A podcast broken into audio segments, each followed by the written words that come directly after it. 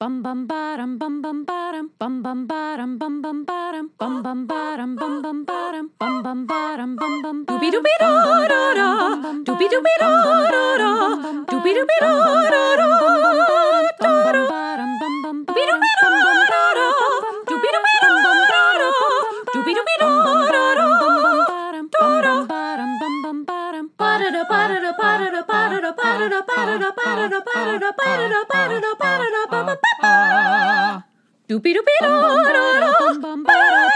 You are now in session with the Comic Book Couples Counseling Podcast. I'm Lisa Gullickson, I'm Brad Gullickson. and each month we evaluate a different iconic romance within the four color realm. In this episode, we're tenuously orbiting the supermassive black hole called the Maw in our Creator Corner with writers Ryan Silbert, Luke Lieberman, and artist Bill Sienkiewicz discussing Alliance's Orphans, a narrative from the mind of Stan Lee, published by Dynamite Entertainment. This is an absolutely stacked episode. Three creators plus Brad and Lisa in one Love Nest Zoom room. That's a lot of talent. That's a lot of voices to manage, but I think we did it.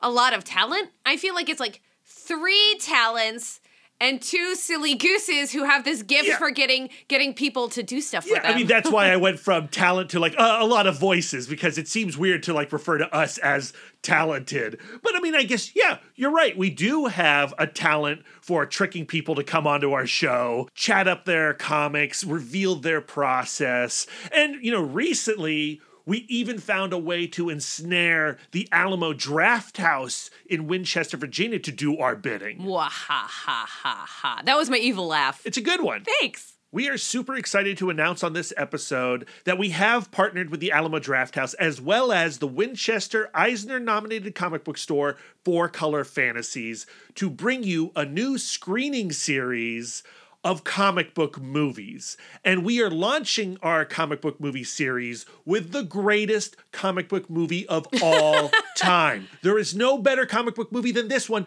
Let's all say it together Howard, Howard the, the, Duck. duck. I wonder if anybody listening said it along with us. They all did because it is universally known that this is the best comic book movie.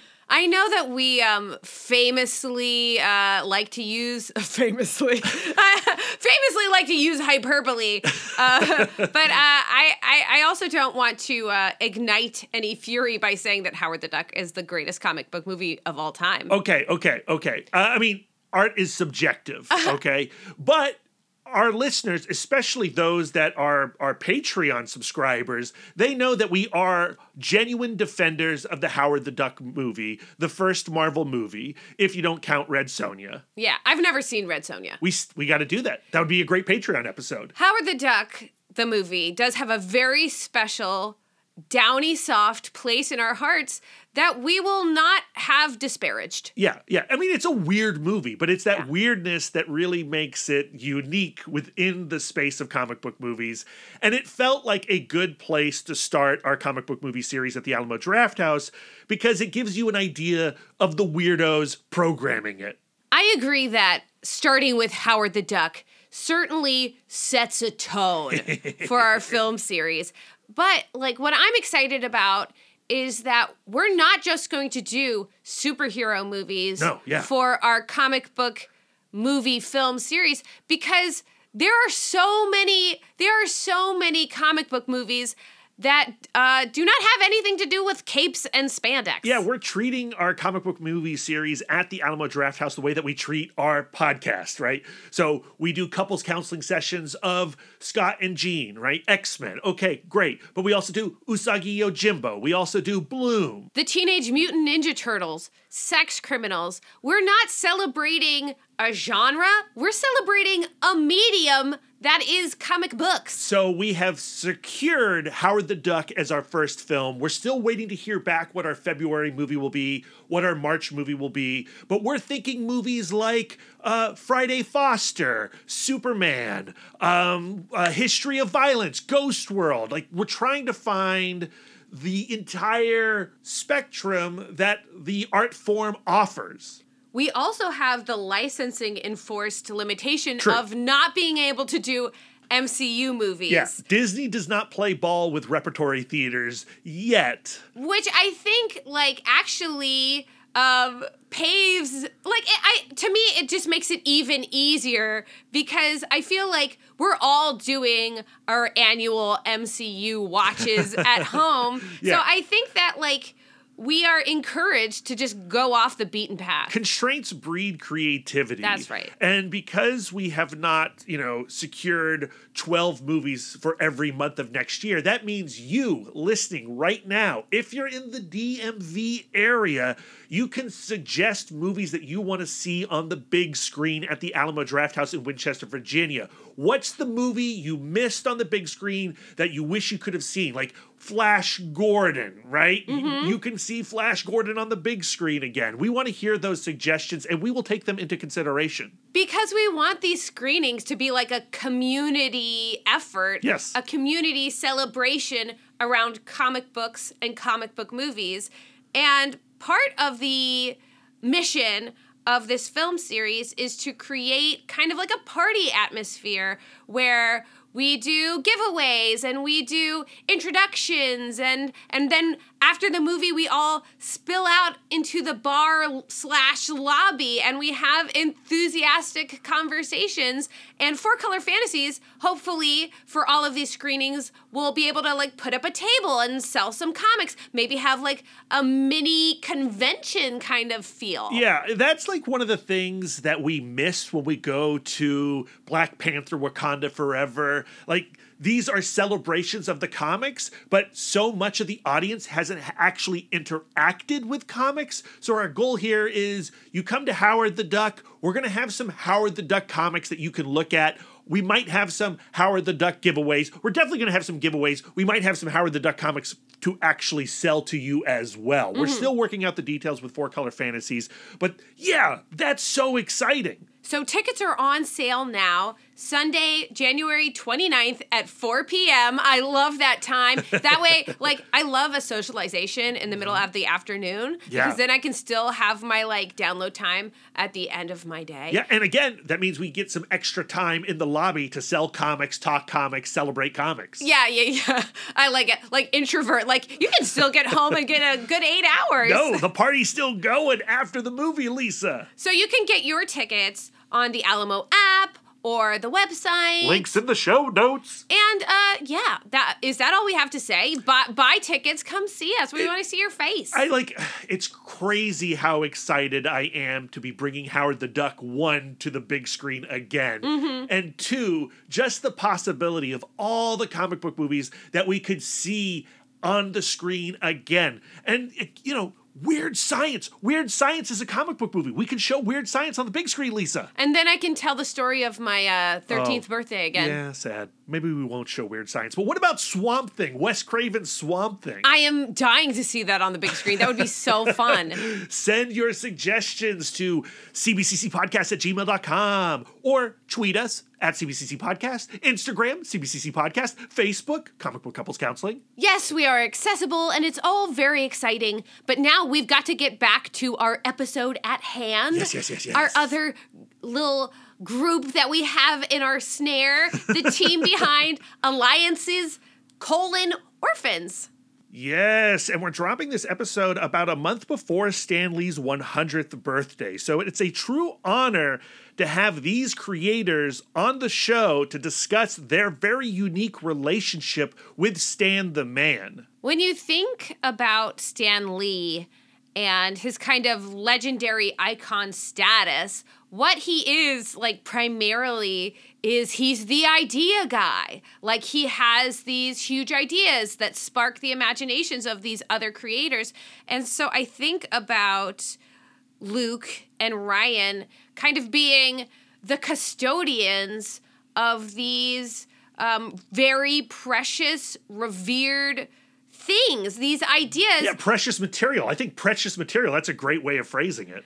and like just the um the enormous like magnitude of responsibility that's that has to feel like Yeah, yeah. And you know, Bill Sienkiewicz, obviously we know him as the guy who radically transformed Moon Knight and brought us like the best moments from the New Mutants, but he never really created alongside Stan Lee. Mm-hmm. And this is as he's going to mention in this conversation, this is an opportunity to collaborate with an icon, with a hero in a way that he never got. So, like, if you look at Alliance's Orphans, you see something of a dream come true. This is a realization of a long held creative fantasy. Mm-hmm. And you got to approach this work as something truly special. And this book, the graphic novel Alliance's Orphans, is a sequel to two previous storylines that were Audible originals. The universe was created by Stan Lee, Luke Lieberman, and Ryan Silbert, and for the graphic novel, they brought on Bill Sienkiewicz and artist Simon Kudranski. You don't have to have experienced those other iterations of the Alliance's universe, though, to No. read this comic book. We hadn't. Yeah. So this was our introduction. And what I find interesting about Alliance's Orphans is that it is focused around like a kind of pre-apocalypse event. There is this individual called the Inventor who worked for this evil villain organization um, as kind of like a like a a slave or something, and he set up the structure of the universe to ultimately collapse. And uh, while he was working, he had these other um, companions around him. And these are the orphans. And so this is post the cataclysmic event. The uh, inventor has disappeared, and all of his companions are tired. Like they had done so much heroics leading up to the event, and now the situation is calling upon them to do even more. And they're like, guess what? I don't want to. Yeah, I've yeah. put all of this effort into saving the universe already, and now I want to start living my life. Yeah, sorry, you're in a franchise. There's always another apocalypse coming. Should should I go ahead and read the back of the book just to give a general plot synopsis? Yeah, yeah. As gravity waves ripple across reality, warping time and space, Earthling William Ackerson is rescued by the Orphans, a ragtag group that finds themselves over their heads when their space heist is hijacked. The Orphans are each the last of their kind, with all of their kin wiped out by the alien hive. Unknown to these galactic scavengers, they have a stowaway with her own agenda, a fearsome survivor of a civilization that once ruled the galaxy. This extraordinary band of lone survivors must unite to save the very fabric of reality. It's hard to read Alliance's Orphans and not think about the symbolism of this inventor who's put all of these ideas in place. And then there's Yeah. this like ragtag group that is charged with fostering these ideas into a better age. And we get into that a little bit. We also get into process, we get into Luke's origins with Stan Lee, and it gives us this opportunity to talk about our cultural relationship with Stan Lee's ideas, or at least the idea of Stan Lee's ideas. And that's where this conversation begins with their relationship to Stan Lee before and after their business relationship. Mm-hmm. So, with that tease, let's just dive into the actual conversation. Splash. Gentlemen, thank you so much for joining us on Comic Book Couples Counseling. Welcome. Hello. Thank you for having us. Now comes the awkward point where we start things off by introducing all of you by your voices. So, if we could do a round robin of introductions, maybe starting with Ryan up top there. Hey, I'm Ryan Silbert. Hopefully, you'll recognize my voice at 2x speed, but I listen to you guys at 1.25. So I, reckon, I, rec- Alright. I, I kind of recognize your voices. Uh, this is Luke Lieberman, and this is what I sound like. Hey, it's Bill at uh, I think at po- 0.25 speed, which is pretty much you know con- considering I, like I said I just woke up. Uh, that's that's probably about normal for me. So, I guess where we wanted to start this conversation is December 28th is coming up, and it is going to be the 100th anniversary of Stan Lee's birth. And I thought we could take a moment to just discuss what he meant to you as a creator and what he meant to you as a person. Um, I guess I'll start um, because so I, I met Stan um, when I was uh, a film student at NYU. He was in New York for the X Men premiere in the year 2000. And uh, he agreed to sit and let me interview him for uh, my junior year documentary, and um, and then he offered me a job after uh, after film school. So I, I drove to Los Angeles and worked for him for a couple of years before I went off and relaunched Red Sonja. But I always uh, I always stayed tight with him. He was always uh, you know he was a family friend, and um, thinking about him a hundred year, I'm actually kind of I've actually been kind of going back and looking at his. I mean, I, I can talk at length about what he meant to me as a creator and all the things he taught me, and he was a mentor and you know there's there's personal moments i don't share and then there's a lot of other moments i've shared in a million other interviews. But one of the things that really hit me uh, last night as i was kind of thinking about him because we're talking about you know a hundred years of stan is just kind of how he had this I mean, just the arc of his life. I mean, starting out, I mean, he was what first? Uh, he was a second generation American. His parents were Romanian immigrants. He, his father lost his job during the Great Depression. They had to move into a really tiny apartment. Um, he had to start work. He had to like graduate high school early so that he could work and help support the family. Uh, and then he started working at Timely. Uh, and you know, he sort of walked in the door working with legends, um, you know, Jack and Joe. And then he got he didn't he actually volunteered to join the army in World War II and he was a playwright. I mean, there were only a few people with that designation. It was like him and you know Dr. Seuss and Charles Addams and Frank Capra, and they were like a group of them that would make entertainment and and pamphlets and whatnot for the troupe, um, which is some really kind of cool contemporaries. And uh, and then he worked for Timely for years. He had to go. He had to go fight uh, in Congress because you know the um, the the um, I don't know which one to say the the the buzzkills of the time thought comic books were ruining children. So he had you know he created the Comic Code Authority and he had to kind of go fight for him. He kind of, he fought for comic books as a medium more broadly. He was on the verge of quitting. Then he had an opportunity to create the Fantastic Four, and then he went on a run in the 60s and created more comic book IP than anyone in history in 10 years or 12 years or whatever that kind of run was. And then they kicked him upstairs and he became kind of the ambassador for the industry. And he he just never stopped. I mean by the time i met him right it was 2000 so he was in his late 70s and um he was just he there was never a point that i knew him where he wasn't enthusiastic about some idea that he was so spontaneously creative ideas would just kind of pour out of him and he didn't like he wasn't precious about it. Like you know, he didn't think that they were all brilliant.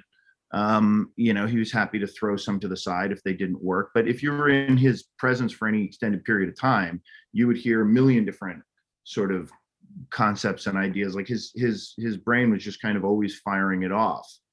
And even in his 90s, he said, look, look, if he didn't have a company to come to to to try to you know turn these ideas into things, he would just be sitting at home writing them all out you know, I mean, he, he there's no off button for him. You know, um, and he was just just the kind of diligence and just how long he was able to maintain that kind of enthusiasm for life and that kind of enthusiasm for storytelling um, is I've never seen anything like it. That was Luke, by the way, unless you couldn't tell by, by my voice. I mean, look, I came at it as a fan before I ever got a chance to sit in a room with him and work with him, and that was, you know, an on, inc- incredible honor. Um, but as a fan, I think about 100 years, you know, it's amazing to me because the two things that I took away from Stan as a as a fan and as a creator is two. One is his kind of democratization of how to how willing he was to teach um, how how approachable comics were and how to create them. So actually, one of the first things I ever bought at a convention was the secrets to uh, comics that he created in 1940 something and it was a pamphlet of how to create comics and how to write them um, and it's something I've carried with me. I mean, it's like it was like I bought it maybe for 25 cents because nobody it wasn't like a collector's item at the time.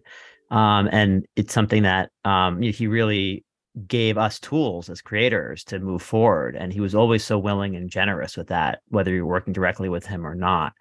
And, you know, the same way I look at the letter pages, you know, he created a community for all of us, you know, that we're all the beneficiaries of um, in the soapboxes.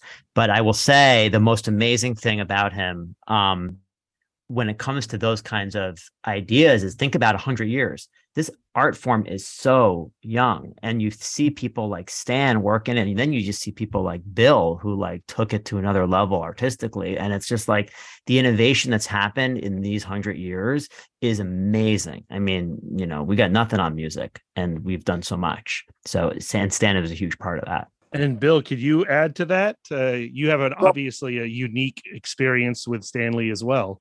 Uh, yes, uh, yeah, but it's it's you know it's all it's wonderful actually sitting here and listening to um, uh, Ryan and Luke talk about you know their actual uh, uh, connection to him, uh, which was in some ways you know far deeper and um, you know than than mine. Even though I think at the time I started working for for Marvel uh, Stan had sort of moved, shifted into that sort of um, not figurehead exactly, but sort of liaison uh, ambassador. You know, Jim Shooter was the editor in chief at the time that I came on board. Stan would come by the office on occasion, and that was always sort of a um, it's like a visit from Santa Claus and the Easter Bunny all at, at, at once. It was, you know, uh, it was really pretty wonderful. I mean, there was sort of, or sort of these hushed hushed. I was like, Stan, Stan's here. Stan, you know, Stan. It was that kind of uh, you know day when he would come by, um, and uh, my experience with him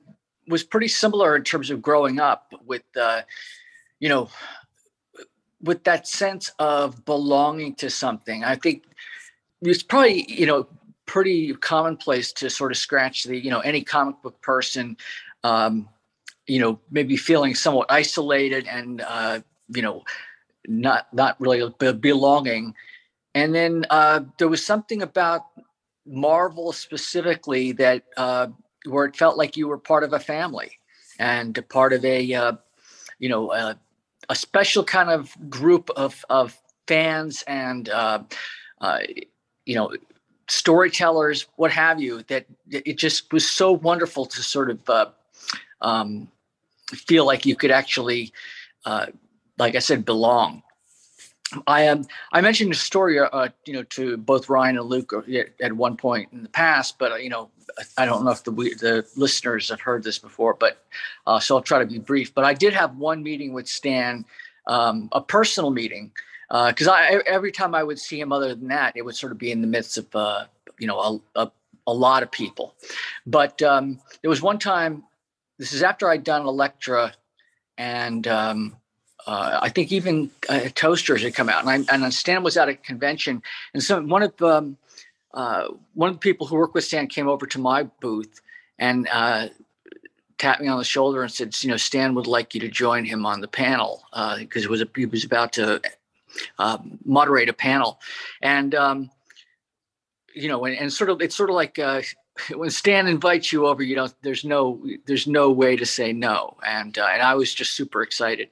So I went over and um, we talked. It was great to meet him. I mean, he was so effusive and so on point and so aware of um, uh, you know of sort of who the newer guys were, you know, and um, very complimentary of uh, you know about the medium and about what I was certain things I was trying uh, to accomplish or or to do at the time. So it, was like just two guys talking shop uh, at that point, you know, and we were off mic, but the whole place was uh, you know filling up, and uh, he was. You know, he, like I said, he was complimentary, but I got a chance to tell him what what he meant to me, and um, and then when it was time to begin, he went from being sort of Stan, the human being, and the the comics professional, and the you know the pro, and and you could just again tell the effusiveness of of uh, of how he was that he just loved the medium as well. But when it, became time to uh, for him to take over the you know the, the panel, he sort of flipped the switch and became, you know, Stan the human being, but went from being Stan the human being to Stan the icon. Mm-hmm. And that was really pretty wonderful to sort of be there. It was like, it would be like watching, you know, Bruce Banner, you know, or David Banner, depending on which iteration, to um, sort of hulk out. Like, I, like I was there, I saw it, you know.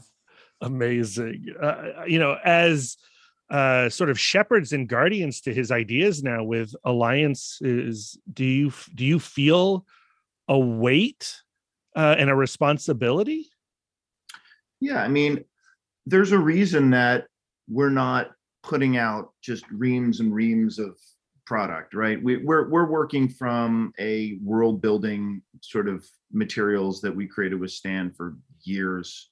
Uh, we can get into the process, but um, you know, we when we first started developing this, we didn't we weren't doing it. You know, we weren't trying to create like a treatment for a TV Bible or like you know a, a, movie pitch or something like that or we knew we were going to go to comics we, we we just wanted to build the world we were just sort of having a big dungeons and dragons session with stan um, now we sort of have all that and we're trying to be very thoughtful about how we put material out right like this this book orphans uh, which is the third in the series uh, and the first done as a graphic novel comic book it only really made sense when Bill became a possibility. Like we were only going to do it if we could do it with um, some groundbreaking talent that elevated the book to the level that we thought it needed to be. And that's kind of the way we've always treated. That's the way we treated uh, the last book that uh, Wil Wheaton read for us, and the one before that that we did with Yara Shahidi. Yeah, I, sh- I should interject that I was, uh, you know, was and am uh, honored to be uh, part of alliances and and uh, orphans with with with these two fine gentlemen. These, I it's it really does feel like it's a um, for me a, like a connection to to Stan.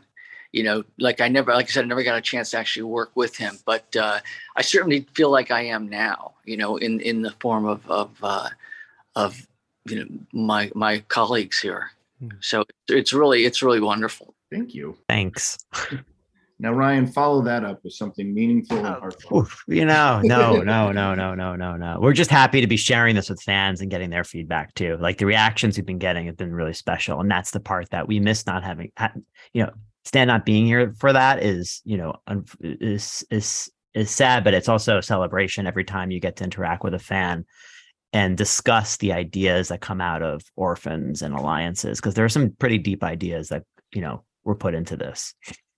Yeah like that's what i take away so orphans is my first introduction to the alliances universe and it is like these enormous ideas that are deeply metaphorical and i was wondering when you are taking these ideas and turning them into visuals and turning them into a story do you feel yourself engaging directly with the metaphor and shaping the metaphor or are you just letting the metaphor speak for itself? The second. Um, and that would be, you know, Stan would for Stan, the the heart of the story is always the characters. You know, you can have these kind of larger ideas and set pieces and all the rest of that, but ultimately you just need storytelling that comes organically out of the character arcs. And you know, some of these sort of um, philosophical structures or whatever you want to call them that are around the story they need to just come organically out of uh out of out of the story itself as opposed to being kind of imposed. I mean i think whenever you have some kind of agenda to you know some sort of message that you're trying to cram into a story that that never works. Like you have to if the the message has to to the extent it comes out i mean everyone you need to have one. I think Stan once said in a um, in one of his soapbox, he said, uh, "A story without a message is like a man without a soul." So it needs to have one, but it can't. You can't beat the audience over the head with it. It needs to just naturally flow out of the storytelling, and the storytelling is what comes first. I'd be interested here Bill, because you know you, we provided you with um, you know material we had made written with Stan, um, like what your kind of feedback was, is that you know, the guys, the prologue is its own sort of unique piece that is the center foundation for alliances. It's one of the earliest things we wrote with Stan, and mm. that's part of why we were so precious about how we would reveal it. And you know, Bill, I mean, you were one of the first you know people to really see that, um, and certainly the first one to bring it to the page. Well, yeah, that was. Uh, I mean, as uh, as you're you're you're you know you're talking, I'm listening and thinking about, um, you know, that everything in that in the, that context and in the context of the of the question, uh, for me again, I agree that having uh, you don't want a, situation where the tail is wagging the dog. I mean, I think unfortunately, uh, you know, storytelling right now sort of feels that uh, uh, there's a lot of uh, agenda-driven work that's out there, um, and it feels it does feel like it it really kind of takes away from the whole storytelling experience. And that's the one thing that I sort of feel it like typifies you know, embodies and sort of represents everything that Stan for was about telling really great stories.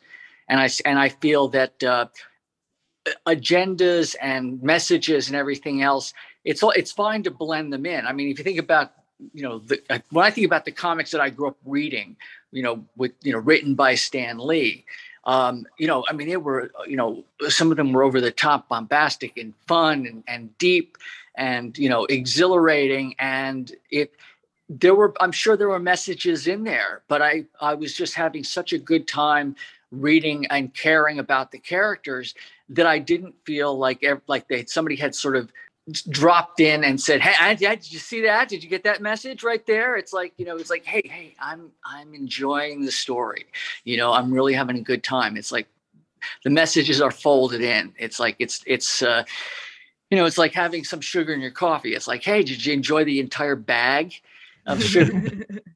like, look, I like a little sweet, you know, please or or not.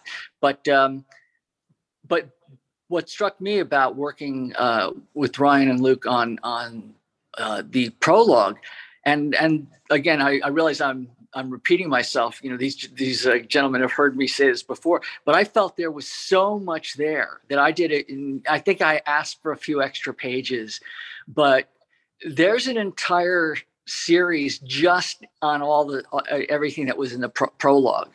Um, it's uh, it's wonderful sometimes when you when you get.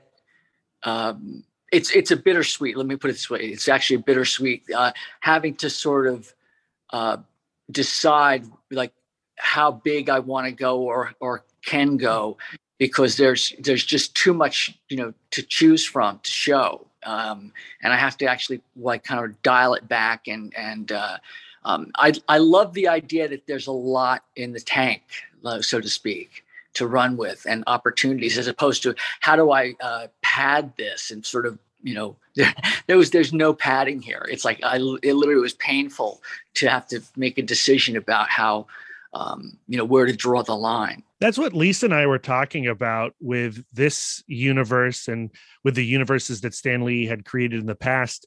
You, you look at those early issues uh, and just in like a number one issue you can sense an entire universe at play. And in alliances you can sense that entire universe and you can go anywhere.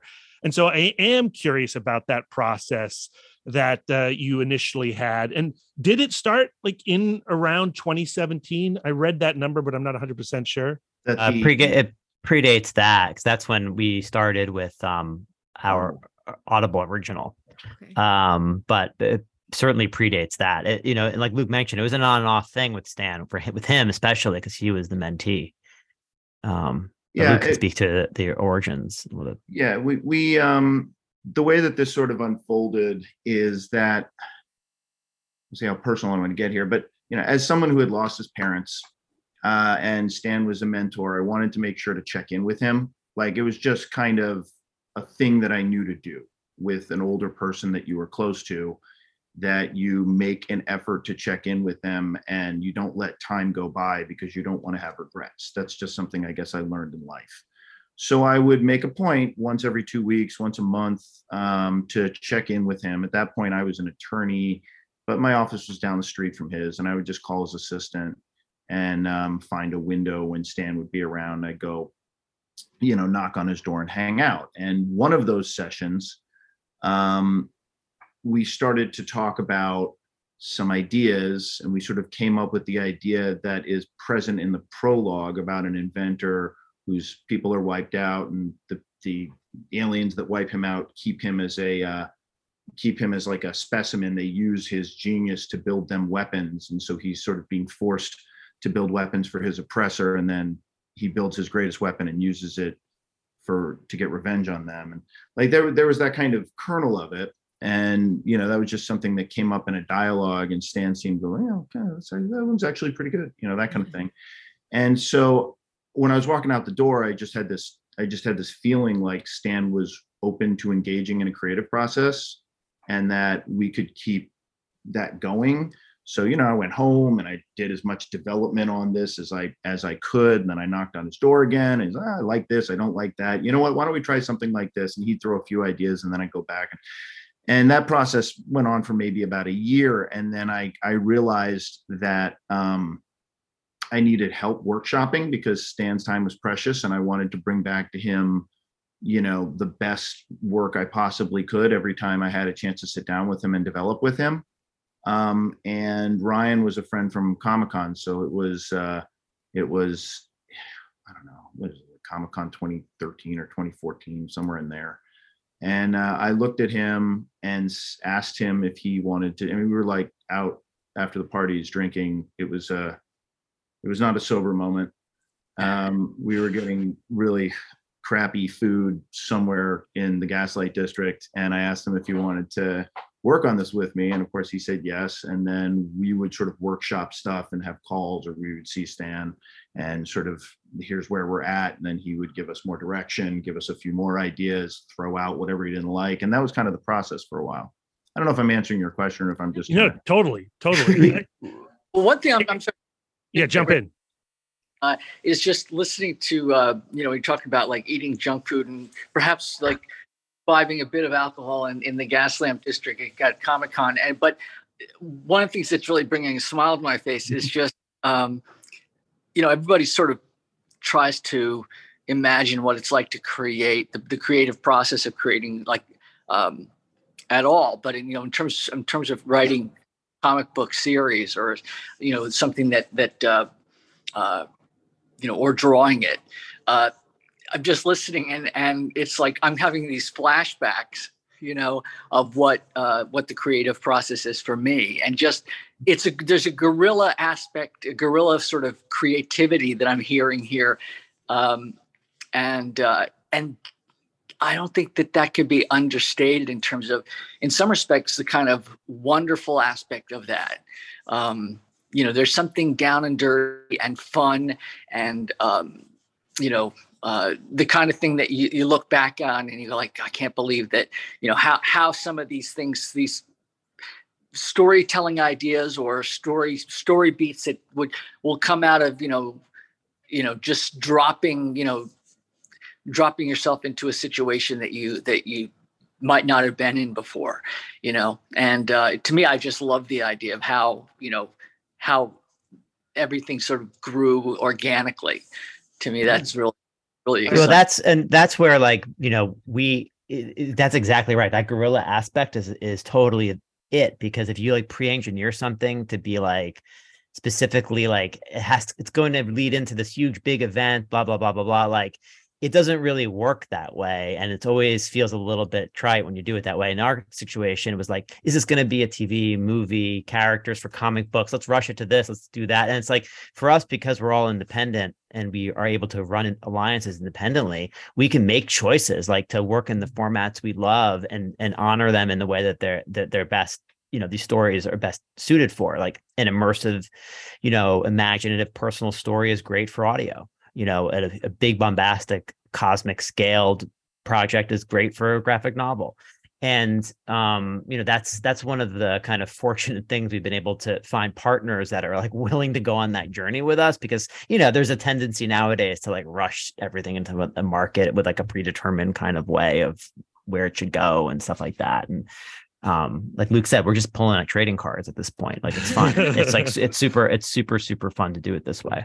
Ryan ryan for the record you just interrupted me when i was going to compliment you because he was talking about getting dropped in. Ryan did kind of get dropped in mid process and the benefit of having someone come in with fresh eyes to you know the sort of mania of what stan and i were creating was that he you know it was there was a great benefit to having someone who you know they can they, having someone come in at that point in the process who can tell you what makes sense when you're when you're not making sense what what works what like you know someone with a pair of fresh eyes was uh, a real boon to us thanks luke I, I kind of just getting to know you guys and better, you know, and, and more. Uh, I sort of feel like like Stan and and and Luke were in the car, you know, driving along and bantering, throwing ideas, and, you're running. You were like like asked to come on board, and, and instead of at that moment being invited into the car, you were like r- like running up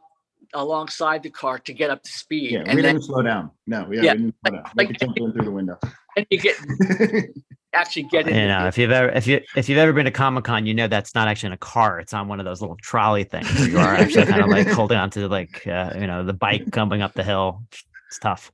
But the smile on my face just hearing how like this all like you know came about is just is just huge here. So uh, because this is this to me like the pr- about process that that i just i find so fascinating. So i'm just gonna sit here shut up and just just grin. What I find so inspirational about Stan Lee and the creatives of his era is like the idea of abundance when it comes to ideas. And I think sometimes, like as a creative personally, it's just like, I'm like, oh, I'm scrounging for an idea. I just need an idea. And then when I find my idea, like, okay, my idea is precious and I'm not going to share it. You know what I mean? Like until I have fully developed it and it's my brilliant thing. And so, like, I would love to know, like, what it is like to be in an environment where I, like the end product is precious but the like the ideas are like cheap and abundant and um and uh and like the like the continued interaction with Stan Lee's ideas does it create like a continued intimacy with the person who was stanley I'm going to answer the first question first, which is Okay. that sometimes it was absolutely brutal because you would have, you know, workshopped something for a week and you're so stoked and you thought it all the way through and every possible and look at all the ways it can interact with all the other parts of the world. And you'd get in there and Stan be like, yeah, it didn't work. No, I don't like it. and uh, he just he didn't he didn't really waste time on your feelings he would just kind of cut through it and you know it, it was you got eventually you got kind of thick skinned about it and like you know but the first time it happened you were just uh, i mean and and there would be so there's a story it's actually in the um afterword of the uh the first book on trick of light in the print edition. And uh, we had been developing this world now for years and we decided that uh, you know stan liked the idea of doing an audiobook and uh, audible wanted to partner up. So we were going to make the first thing as an audiobook and we had this sort of whole sort of you know the story was already pretty much developed on what we were going to do. And so now you know deal's done with audible. We're sitting down in a room with him you know talking about kind of pacing out the book and everything. And he just sort of it's like he hadn't looked at it in two or three months and he just kind of looked at it and was like yeah no i don't think all this works. And like he threw out about half of it. Like Ugh. just and like we had already sold this audible. Like this Mhm. was the treatment that we had already given them. And he was just like yeah no. You know why don't we try something like this? And i think if it was anyone other than stan it might have been a real problem you know because it was stan audible was like oh okay yeah that sounds better you know? But like you know when you sort of signed contracts and pre-sold a story in and stan just just just looked at it again and cut half of it out. But he had this attitude that sort of you know with ideas where there's always more where those came from. Like just don't don't be pressure you know it either works or it doesn't. You know maybe you put that idea away maybe we'll find a place for it later but it doesn't go here you know and that's that was just his I, I think at that point also was a function of his experience. I mean he'd worked collaboratively for so long on so many stories and he'd heard so many ideas thrown at him for you know that that he um that he just it was all liquid to him. It was all kind of water to him and and he didn't he, he was just he just had this ability to kind of cut through all the noise and get to kind of the heart of the story to reduce things to their simplest essence to figure out how to kind of build those building blocks. And then you can put the coats of paint and the you know all the rest on later Yeah, we. I mean, we we really looked at some of the one of the things we we did when we were expanding into orphans is looked at a lot of Stan's, um, you know, pre Marvel, the timely era stuff like the sci- sci-fi serials, the Journey into Mystery, the Tales of Suspense. And what's incredible is like you really look at what he was laying down with his artists, and like you're saying with the abundance thing, it's totally true. Like there are characters that were created for like 15 pages or 24 pages, and then they're just like never revisited again. But the relationships are so strong in those. They could may as well be the foundation for another Doctor Strange. And you know, that was happening monthly for like 20 years prior to Fantastic Four um, kicking off the Marvel Age. So it's like you're right. Like it, it, it was almost like in the conversation with having with his work now it's like you can it's freeing to look back on those tales because you're not really like saddled with like all this continuity of like oh my god there's another spider-man story that's going to be reinterpreted by an artist or a writer. Here it's like you could see how stan was able to and you know ditko in those in those early days were able to just kind of like keep pushing you know because there was a deadline to be met and they had to have something down on paper. So you know it's freeing for me because certainly i'm the one who's and luke will tell you this and probably bill will too now that he knows me a little bit better. I will hold on to that idea and i'll be just like i love that theme and if we get rid of that that's going to be like it's going to be tragic and the whole house of cards going to fall apart.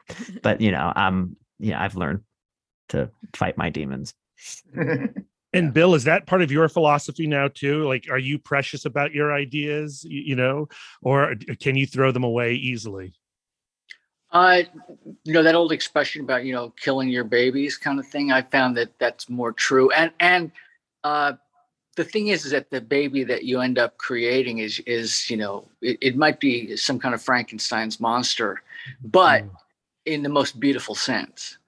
You know um, that being brutal in a compassionate way about what you have to let go of uh, to because again, for me, the only thing that matters is the story.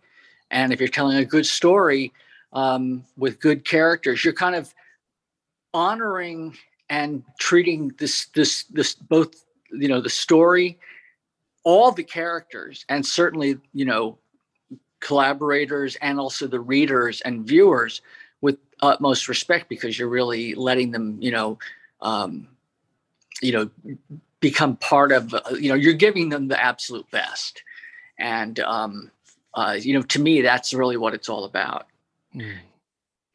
well gentlemen it's been a real pleasure talking to you about alliances and orphans and i would i i'm i'm I feel so much emotion when discussing the continuation of Stan Lee's ideas, which are so present in what you have in this graphic novel. Uh, but it also is very contemporary. It doesn't feel rooted in the past in any way. It's kind of a marvel that you were able to put this together and get it out there. Pun intended. Uh, yeah, pun intended. that was an intentional pun. Yeah. Well, so you guys, you. what did what did you think? Like, we always want to hear what people think of our think of this stuff. So, what what did you think? Oh, I mean, we had a blast with it. You know, like I said, it's it feels like something that could have been created in 1964 mm-hmm. but it it doesn't feel strangled by that era either and that's such a relief. And i am like a very like message forward reader when bill was talking about who wants to eat all of the sugar. That's me. I'm like i go straight for the sugar. So i was like i was pulling messages out about like you have to work through your past. On the other side of your past, there is yeah. this whole universe of opportunities if you just get over the story that you are telling yourself. Yeah. You know, and the danger of narrative. And, and it goes back to like you're working through um Stan Lee's ideas. And if you were became stuck and stopped at Stan Lee's ideas, you would not have broken through to this entire universe that is now alliances this place of infinite possibility. Like and i think that's a lot about like what comics is about too. We think about so much about creating a canon and and continuity and we can we can allow that to stop us from and and um hold us like like Will Ackerton at the beginning.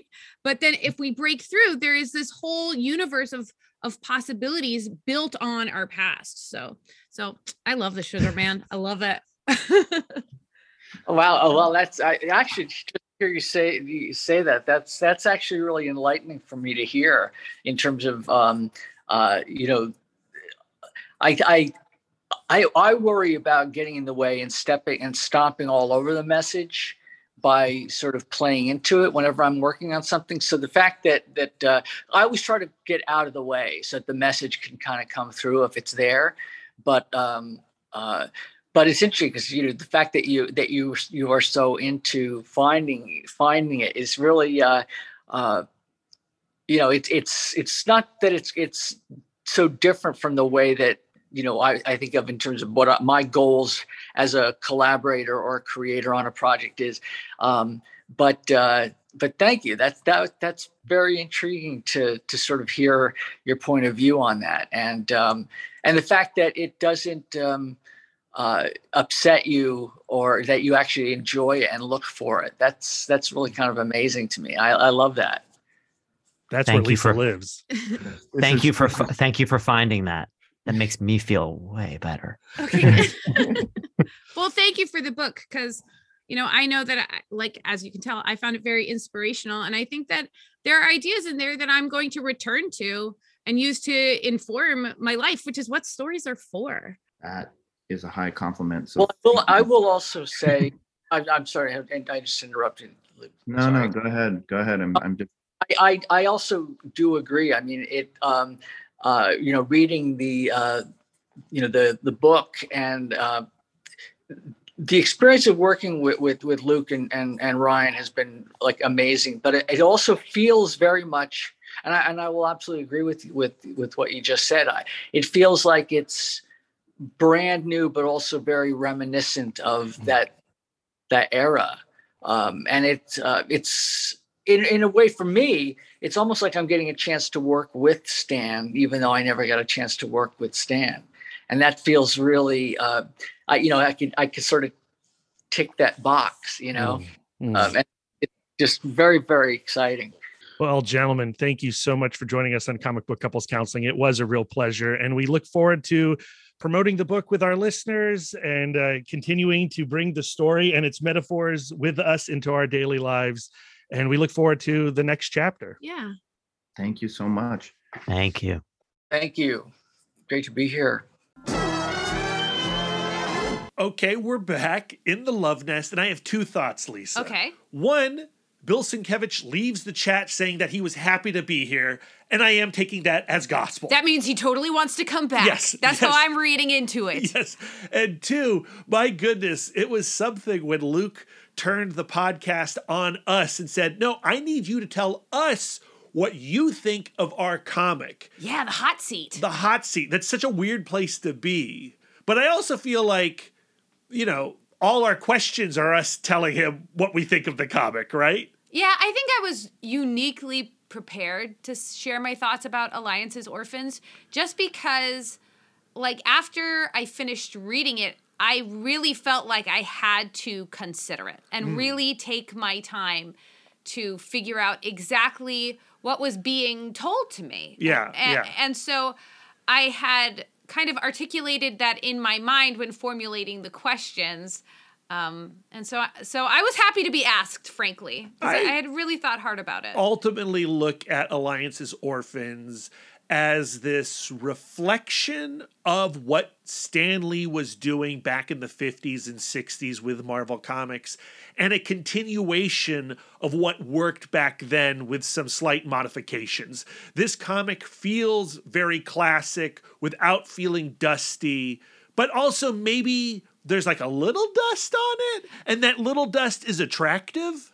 Uh, like to me, I feel like, yeah, like as time marches on, we continue to like romanticize the idea of Stan Lee and his contributions, and I think towards the end of his life. Now, this is a total presumption, for which I have no evidence, but like, oh boy. you know, I like I think it would be hard to be Stan Lee and not romanticize your own past, or at least present a- Oh. a, romanticized idea mean- of your own past and, and your own contributions. what made Stan Lee Stan Lee, what was so exceptional about him was the mythology that he erected around himself in Marvel Comics. Mm-hmm. That is the appeal. And we know that it is not a function of truth, right? Yeah, not entirely. but you know, that's why I go to stories. I go to stories for stories, right? really, when Stan Lee went into creating comics in the first place, he's like, I need a job.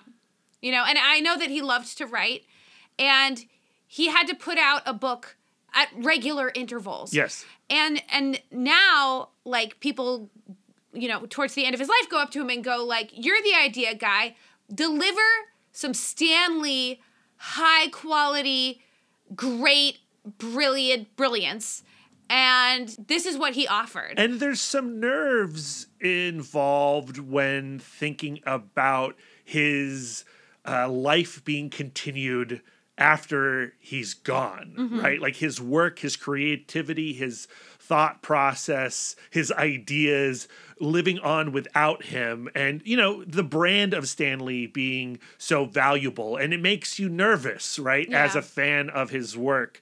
Uh, but what we saw here in this conversation is that Luke, Ryan, and Bill are just as concerned about all of that stuff. And what they are working from is a place of love. a place of love and a place of going through going through the ideas not being like so overly preservational that they can't extend the lore Yeah, yeah, yeah. I think this conversation is going to pair so well with our next episode, where this one was the Stan Lee celebration. Our next chat with the creator is going to be our Jack Kirby celebration. That's right. And that's with Alex Ross talking about his new book, Fantastic Four Full Circle. And we've already had that conversation. It is an exceptional one. Yeah. Uh, it is also sort of a continuation of our Sue and Reed session series from a few months back.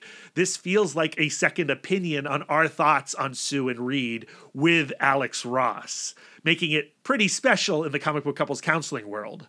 a completely separate thought from that, but still talking about Alex Ross. Like, I had no idea what he was going to be like. Sure. Like, everything I know about Alex Ross is uh, his booths at Comic Con. Yes. And how they're kind of like, you know, white painted walls. They're museum pieces. They're very austere. Yeah, you walk into Comic Con and it's very Comic Con, you know, cosplay and these crazy statues and these action figures and these toys everywhere. But when you find the Alex Ross booth, actually, a lot like when you find the Bill Sienkiewicz booth, it's like you have walked into the National Mall on the Smithsonian. Yeah, it's manned by people in suits and and business. Shout out to business Sal. Yeah. yeah, totally. Um, but he, Alex Ross, was completely warm, completely open. But in conversation with him, just like his paintings feel like, okay, um, this is a literally true painting of Superman or whatever. He reads the Fantastic Four as if they are literally true. he Uh, reads the Fantastic Four the way that you do. Yes. Yeah, Yes. they- Thinking of them as real characters, Yeah, real yeah. persons, real yeah, people. Yeah, and then here comes Brad and like, yeah, but let's talk about the relationship of Jack Kirby and Stan Lee and how it formed that That's relationship with those also characters. in there. That's also in there. Not to but, get into but- spoilers. But, but but Alex Ross is like you, where he approaches these characters as if they are human beings, and then let's deconstruct it from there. Right, right. Yeah. So uh, you've got that to look forward to. That's going to be our Thanksgiving treat to all of you listeners. Mm-hmm. Enjoy. I hope you enjoyed this conversation as well. And you need to prepare yourself to return to our couple session series on the Teenage Mutant Ninja Turtles, as our next episode in that series will be on the Archie Comics era, specifically the Dreamland arc, which is real damn weird. You're gonna want to read along with us. Unfortunately, the trade paperback is out of print. That would be Teenage Mutant Ninja Turtles Adventures Volume 15, but you can get it via Comixology Unlimited or you can buy the digital copy. And you're gonna want to. It's well worth it because again, like this comic is crazy. I think Raphael is like an independent business owner. Yeah, there's with his girlfriend Me- Mezcal. There's two Raphaels at one point because one comes from the future, then they go to the past, and then they fight Hitler. Yeah. It's you. you I love how I find that like my thing of like what's outrageous is like they're starting a uh, a restaurant business in this economy. yeah, that's the weird thing. Not the angels in this storyline. Right. Like, yeah, it- like these comics are done at Archie, but they're through the Mirage Studios. So it, it, it has that little bit of dangerous energy that the original books did. Uh, yeah, don't miss out. Don't miss out. And of course, we'll be using a relationship expert to talk about the sibling dynamics between the four brothers. And it is Dr. Dawn Huebner. and her book, The Sibling Survival Guide Surefire Ways to Solve Conflicts, Reduce Rivalry, and Have More Fun with Your Brothers and Sisters. Okay, Brad. Yes. I'm getting I'm getting spaghettified, being sucked into a black hole. No, not the maw. Where can our listeners send the words of affirmation to you? You can find me on all social medias at MouthDork. If you have words of affirmation for our logo, you can send them to Aaron Prescott at A Cool Hand Fluke. And if you have some words of affirmation for our radical banner art and show posters, send them to Karen Charm at Karen underscore X-Men fan. Lisa, mm-hmm. where can our listeners send their words of affirmation to you? I am always accepting words of affirmation at Sidewalk Siren on Instagram and Twitter. Twitter if you'd like to spend more quality time with us, you can subscribe to us on Podbean, Stitcher, YouTube, Google, and Apple Podcasts. If you'd like to get exclusive, you can join our hmm. Patreon, where you'll get more content, including weekly bonus episodes. If you'd like to reach out and touch us electronically, you can email the podcast, cbccpodcast at gmail.com. You can visit our website, comicbookcouplescounseling.com, where we're having way more interviews. We've got a lot of interviews out there right now. We just finished chatting with Kurt Pyers as well. Yeah. About It's Only Teenage Wasteland. That was a really wonderful chat. So there's all kinds of goodies on the website. Uh, the creators of Ice Cream Man are going to be there real soon. So make sure you hop on over there. And of course, you can follow us on Instagram and Twitter at CBCC Podcast. You can give us the gift of five stars on Apple Podcasts, and if you'd like to do an act of service, why not write a review of the show while you're there? We're fluent and receptive in all five love languages. It really warms our hearts and helps the pod. So until next time, friends, keep your love tank full. And your psychic rapport open. Doopy doopy. Bum bum ba bum bum ba ba. once I introduce into the conversation, I'm probably going to have like this awkward moment where I'm going to have all of you introduce your voices to the listeners so that they can differentiate between who is talking. So prepare prepare yourself to introduce yourself. Prepared. And boop.